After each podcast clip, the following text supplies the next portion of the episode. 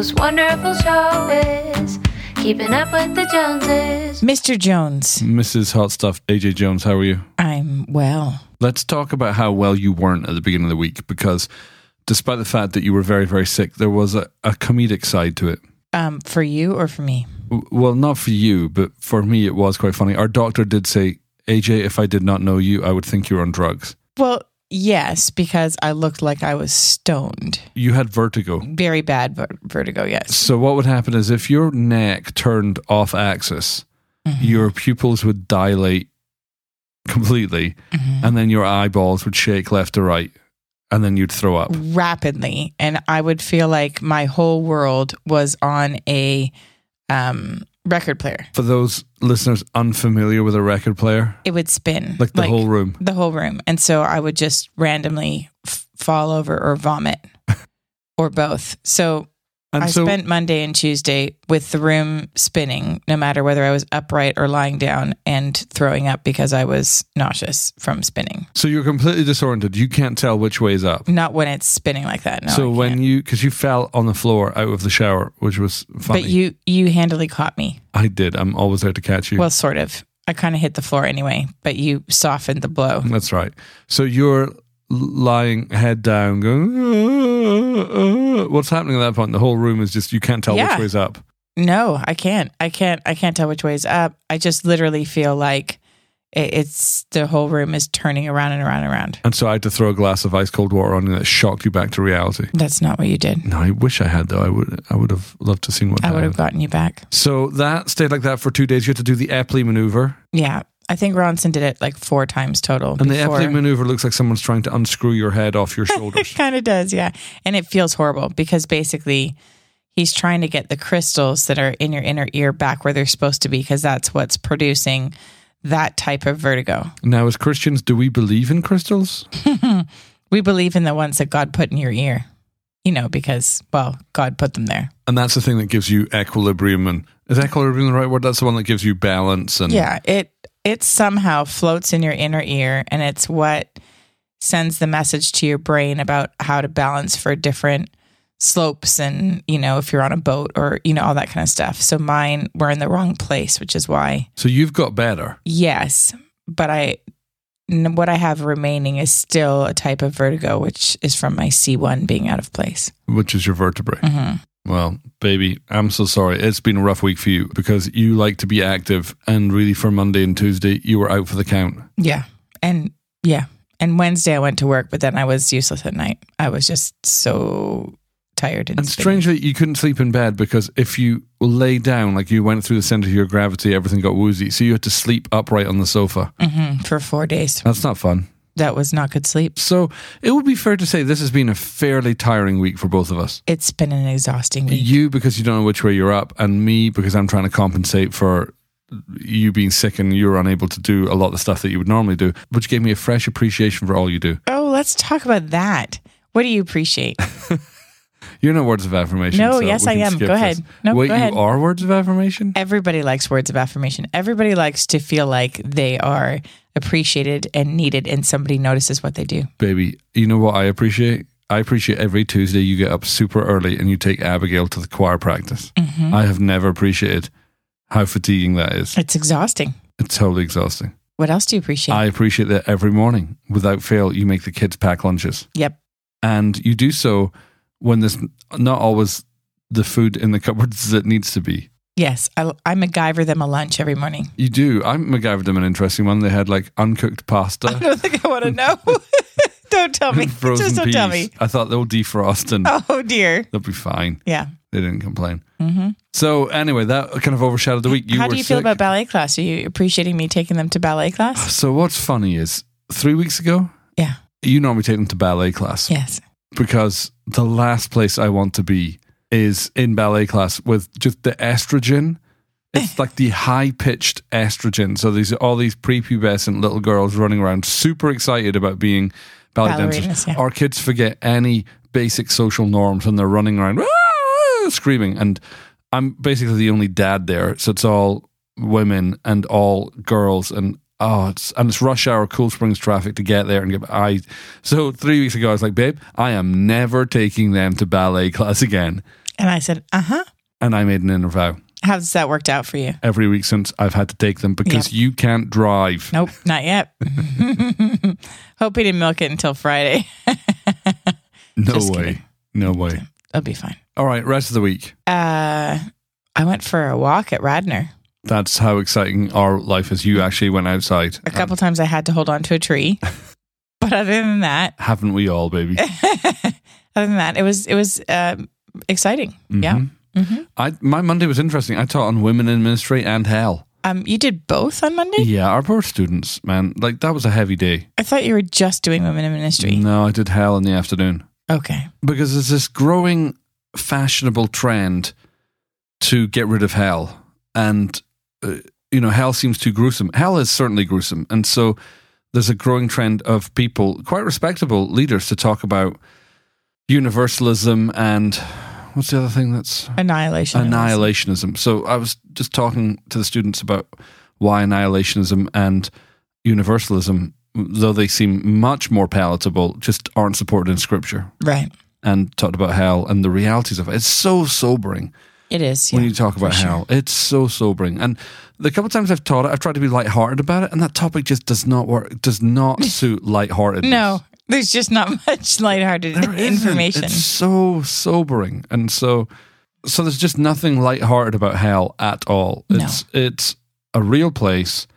It is the destination of those who are not in relationship with Jesus. And if you listen to this and you've never given your life to Jesus, I I implore you to Uh, call out to Jesus to save you. The promise in Scripture is anyone who calls on the name of the Lord will be saved. So if you maybe you've been in church all your life, maybe you've heard the message, but maybe you don't actually have a personal relationship with Jesus. Just acknowledging that you have done wrong things in your life, acknowledging that Jesus came to pay for those sins and that he died a gruesome death on the cross and that God raised him up again and and believing in him and just saying, Jesus, would you save me from my sin? Is enough to um, change your destination from hell to heaven, and I, I would really encourage you if you haven't done that, please do that. All right, from hell, what else happened this week? we had great weather. We did. What's I love it. I I'm- know. It's, I'm in it's shorts. warming up, As we record this, I'm in shorts. Which is very distracting for me. I don't think it's a good idea. you know, baby, it's your cross to carry. I know. I know. Those nice furry legs. So this afternoon I went out for a bike ride, and then I took the kids to the park, and it was just gorgeous. 5 p.m., sun was setting. I was like, "Ah, I love it. Amazing. I made roast chicken. Yeah, we've hit the bottom of the barrel for Right. interesting topics to talk about, haven't we? we kind of have, yeah. Uh, I'll have to come up with something new for next week. You finished your series on blessing this morning. Yeah, I did. It was excellent. Well, you kind of have to say that, given that No, you're married to me. I don't. I, babe, I tell you all the time if I don't think something was done very well or, you know. all the time. All the time, you tell me if things aren't no, but I mean, if, if, I mean, we do candidly talk to each other about, you know, that is for certain. you're right. So I wouldn't actually say that it was really good if it wasn't. Well, you know what? I appreciate that. You're welcome. It was it was hard work. I'm not going to lie. It was great though. Speaking first service, I've I've Tough. learned to ignore the lack of feedback in first service. I think that there's got to be a lot of contemplators in first service. Well, I think so, and it's really early if you if you think about it. We should just hand out free espresso. We'd probably get more of a reaction. Yeah, or donuts, something Yeah. like that. So anyway, that's our week. You've been sick.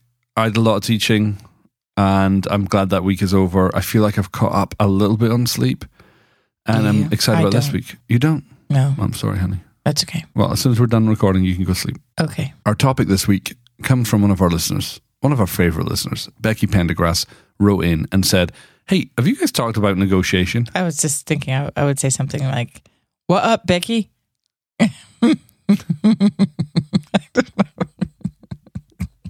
Just how tired are you?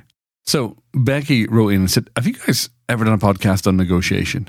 And I don't think we have. So here we're going to talk about negotiation. Where, where do you want to start with negotiation, babe? Oh my gosh. Talk Well, about your love hate relationship with negotiation. You're the negotiation king. I'm not sure I'm a king, love. You are a king. I think I'm a king compared to you because you don't really negotiate. well, so I know you have the thing of like, you should always ask for a discount because you can always get at least 10%. Right. Well, my golden rule is anybody can get 10% off of anything pretty much anytime. But I sometimes feel like if for me, it feels really cheap to be like, hey, that's a nice latte. Can I get 10% off that? or, you know, I know it doesn't really work with lattes, but you know what I'm saying? Yeah, but that's not how you would do it. Okay. So I, I mean, I should qualify that. I don't go into Whole Foods and go, "Hey, this is really good. How about you give me ten percent off my bill?" right. Yeah, that's I'm, true. I'm not talking about your day to day stuff, but I'm talking about a larger purchase. Yeah, or if you're like Craigslisting or well, you you do it every time we go to the garage. Whenever we get the car fixed, you always end up getting some sort of a at least 10% every single time we go. Right. And here's why I know that's going to be possible is because if you're signed up to their email list, they're constantly sending you, hey, we're doing a winter special or we're doing a this or we're doing that or we're doing something. I, I've got better things to do in my life than keep track of what promotions are going on. So I just say, what promotions have you got going on? Right. And, you know, if they don't have one that's going on, I, I point out to them our service history and just say, well, you know, given we're, anyway, we're jumping ahead. I think it would be fair to say that you have got more comfortable with the concept of negotiation in the years that we've been married. True or false? True. And your initial awkward relationship with negotiation came from where? I don't know. I guess I'd never ever done it. Like my family, I don't ever remember asking for a discount for anything. Right, but I think asking for a discount and negotiation, two completely different things. Okay. I think negotiating is a business practice where you're trying to create a win win environment. I think asking for a discount just sounds like you're cheap. Okay. So while asking for a discount is part of negotiation, I think negotiation is a way broader topic than just, hey, I don't want to pay for this. And that, that's not that's not where you're coming from at all. Right. Okay. So negotiation for me is trying to create an environment that is win-win for both the seller and the buyer. Because in an ideal situation, whether I'm the seller or whether I'm the buyer, we both want something to walk away happy. Like if I go to buy a car, the car salesman literally wants to sell me a car. It's in his job title.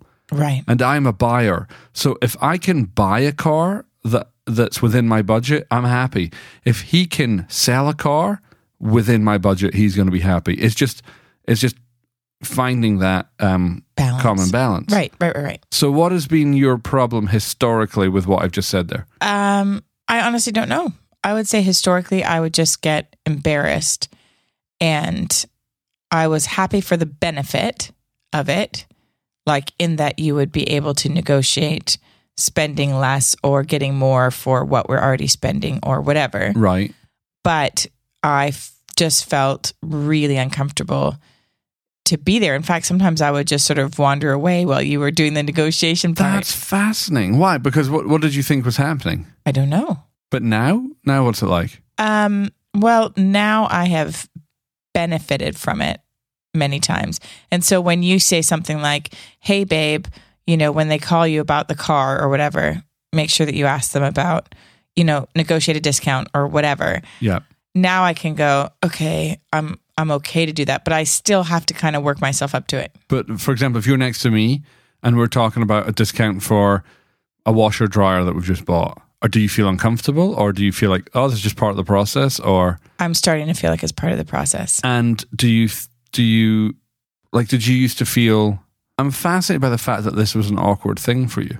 Why was it awkward? Do you think I was making people feel awkward, or No, I think that you are I don't know. I don't know. Like I I um I think that you're great at it. I just sometimes I feel like it's putting somebody in a difficult position. Of course they can always say no, but I guess because I feel like most people don't realize they can say no.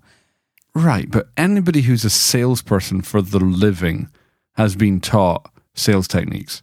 Right. So I'm just using the same techniques, uh, kind of as a defense. Like I have this impenetrable shield. Like your Jedi mind tricks will not work on me, and so I don't want to deal with sleazy salespeople any more than anybody else does. Right. I just I'm not interested in playing that game. I want to find somebody like the best salesperson to deal with is somebody who wants you to be happy. Right. And that's why I love. You're not going to get a discount at Apple, but that's why I love Apple people. They're not on commission. They are they are gently trying to probe what is it you're looking for and how can we help you get there. And so there's this sense of trust when you're speaking to somebody, say from Apple, or when you're speaking to you know somebody who has a passion about what they're doing. Like I love. I don't know how many Apple products I've sold to people.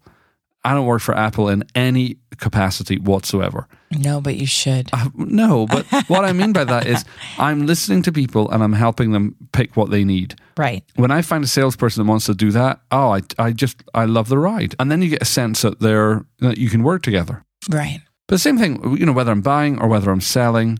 Like whenever I'm selling anything on Craigslist, I know people are going to want to negotiate with me, so I'm fine with that. I have verbal judo. And I get that. Like I get that because I think in Craigslist, like if I put something on Craigslist, I'm kind of expecting that somebody's going to try and negotiate me down. But do you feel confident to navigate that well? Um, I do now, but I sort of have in my head like I won't go below X.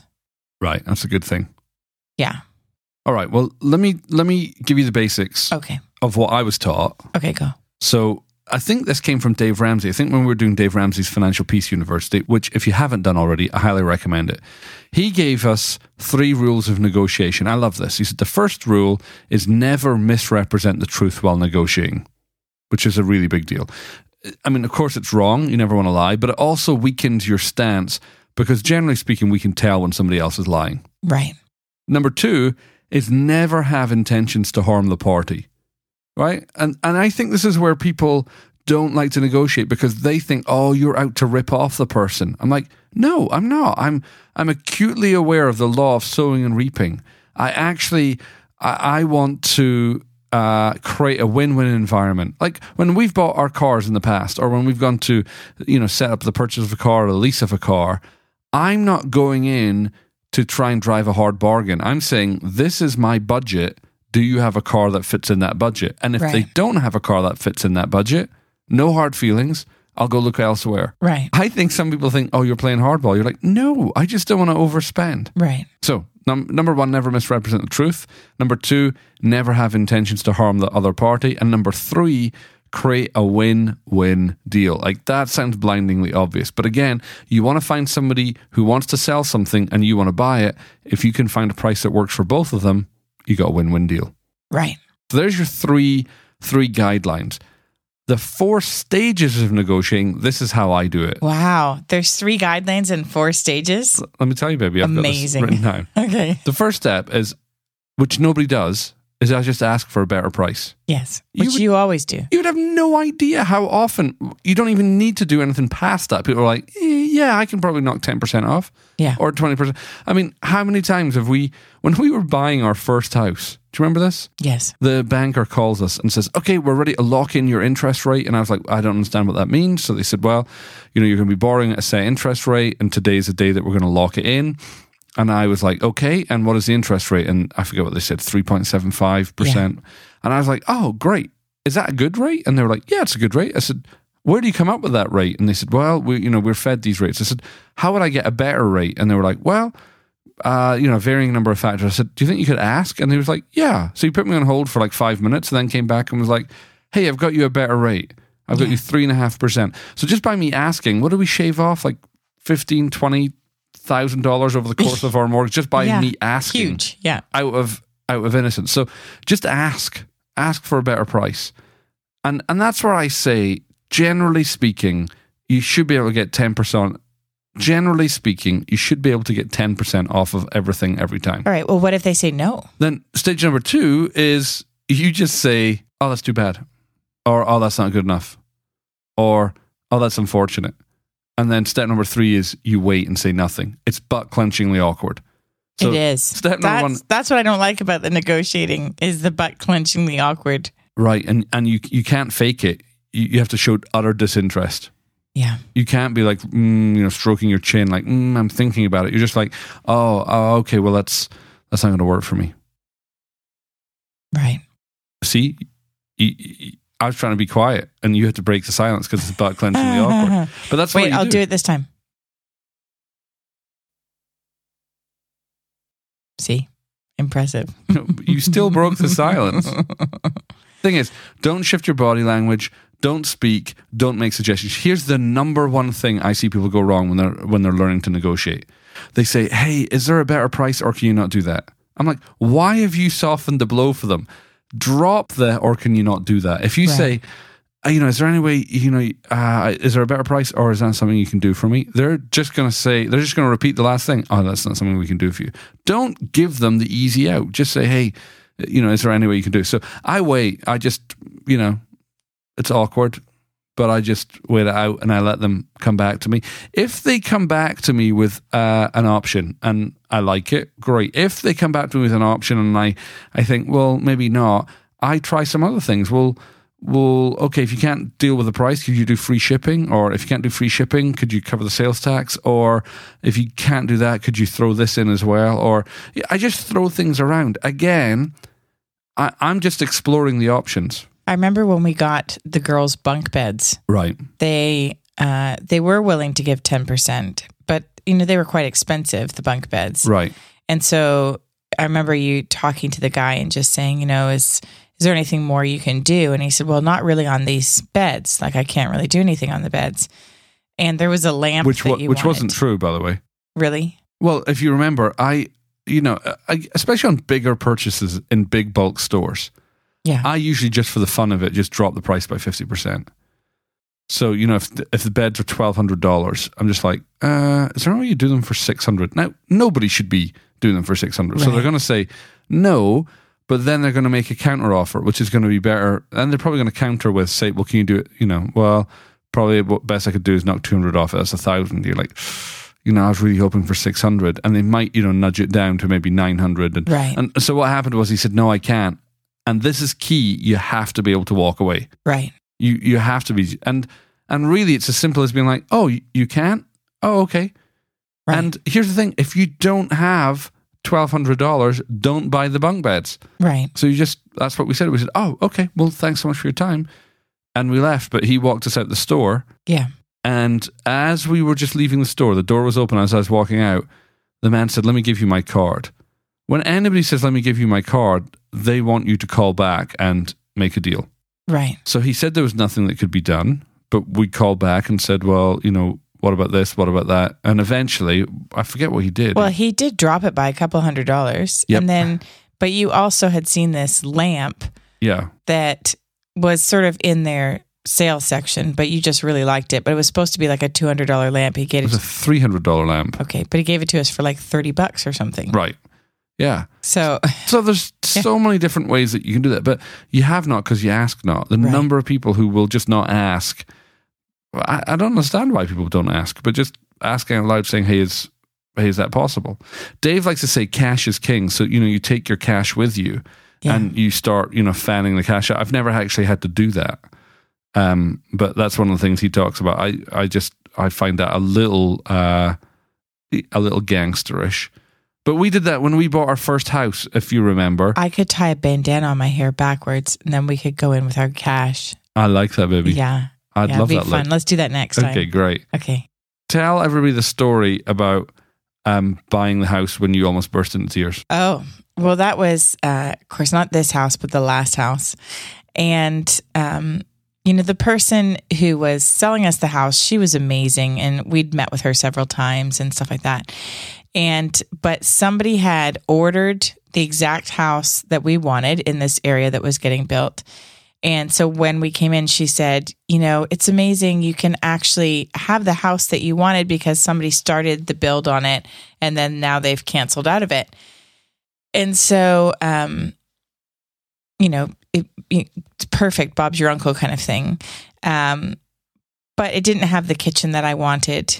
And, um, like it didn't have sort of the gourmet upgraded kitchen and whatever. And so you had said, well, can we upgrade the kitchen because that's what AJ wanted? And can we change some of the colors and whatever? And so to begin with, the lady was like, no, you can't change anything because everything's already ordered. Right. They said no architectural changes. Right. And we're like, "O- okay. So Alan's like, well, okay, I guess that's it then. Okay, thanks. Well, I wasn't as abrupt as that. I was like, w- well, hang on. The house hasn't been built yet. Right. So I understand that you've put in these orders, but you're making a hundred of these houses. Right. Surely you could recycle our kit, you know, or, or mm-hmm. nothing's been delivered yet. And they were like, nope. we. There wasn't even that. walls. There was a concrete slab that the house was going to sit on. That's it. And I was like, well, if we're going to spend hundreds of thousand dollars on a house, we'd love it to be the house that we want. Right. And they said, you know, I'm sorry, there's nothing we can do. And I said, you know, we totally understand. Thank you so much for your time. And we got up and walked out. And and when we got said, you were like, "What are we doing? What are we doing? What are we doing?" I'm like, "Just just breathe, just act calm, Just get in the car. just get in the car." And we drove away. And a couple of hours later, they called us at home and were like, "Well, you know, I spoke to my manager, and we could make some architectural changes." Well, like they let us change pretty much everything we wanted to. Right, but the point is, you, have to, to be able to walk away. Yeah. And you know, if if if you can't, it's already owned you. It's already named its price. Right. So there's your four steps to negotiating. Ask for a better price. If they if you get it, it's a one step process. If you don't, you just say something like, "Well, that's not good enough." Then you wait, Right. and then you buy, or you counter offer. You were waiting for me to interrupt away. you. I knew it.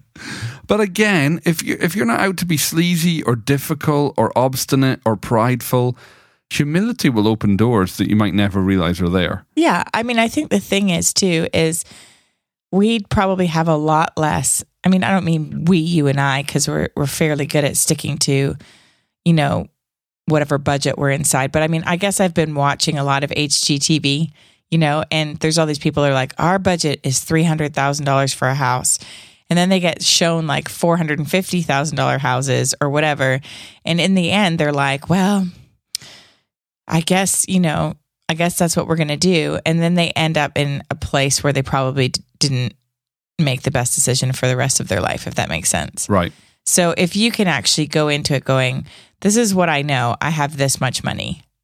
This is also what I know. I'm not going into debt for this, Right. you know, and and just be honest about it. I think most people can appreciate that. I I find it fascinating when you combine favor with negotiation. Yeah. So when when you add in favor, favor is a gift that God gives somebody else for your benefit. So you meet somebody and they like you. You know, they you find favor in their eyes without doing anything and they're kindly disposed towards you and they want to help you. And man, the number of times in our life that we've just seen favor work on behalf of us Yeah. in terms of upgrades, in terms of opportunities, s- terms of bonuses, and you know, can you think of any things that recently that we've negotiated on? Um, you've negotiated every piece of furniture we've ever bought in this entire house. I don't think that's true. it absolutely is true. Really? Yes. Bookcase in our bedroom, you negotiated that. Right. All of this furniture in the podcast studio. Oh, I negotiated that, but because you made me. Right. Uh, but we got a discount on that. Our couch, you negotiated that. Yeah, I think, I mean, the Breville food processor, I don't even remember that. we went in to Macy's Go Macy's. go Macy's and um, got the Breville sous chef, which was I had been saving up all of my birthday money and Christmas money and whatnot. Right. And so we went in, and at the cash register, the lady said, um, you know, she's like, oh, it's already on for 20% off or something like that. And then she said, but if you want to order, open a Macy's card, I can give you an extra 20% off Which we do not. which we do not. So, but you said, well, you know, if you can actually just give us an extra 20% off for opening a credit card, then you could actually just give us an extra 20% off. Well, I, I don't think I said it quite like that. no, no, did I? no. But I- you said it much nicer than that. I probably made some comment about do you have any 20% discounts for people with awesome Scottish accents? Something which like in that. America often works. And they're like, you know what? We do. This Tuesday we have a. And, you know, we, Yes. we struck up some banter and yeah. away we went. So we ended up getting the the sous chef and a kettle for like $220. It should have been like 500 altogether.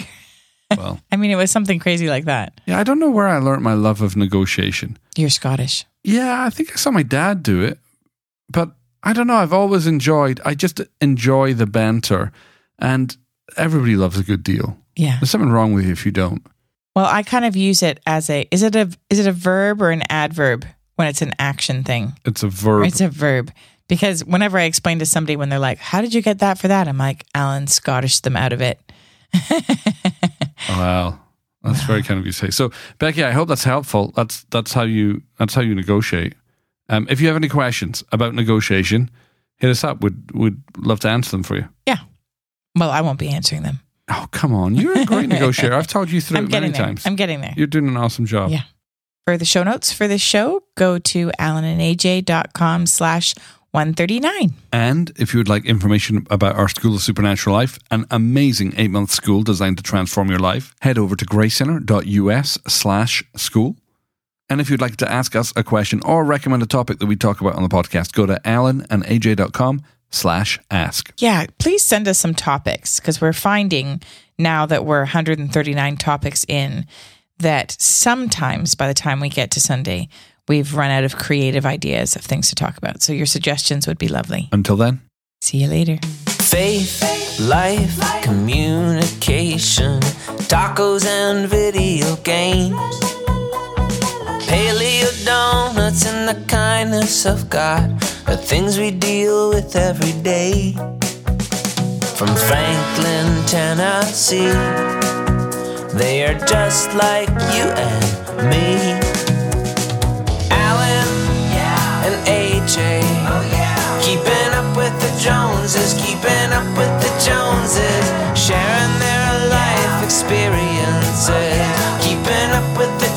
Joneses, keeping up with the Joneses. They talk about faith in God and everything under the sun. If you are a human being, there's something here for everyone.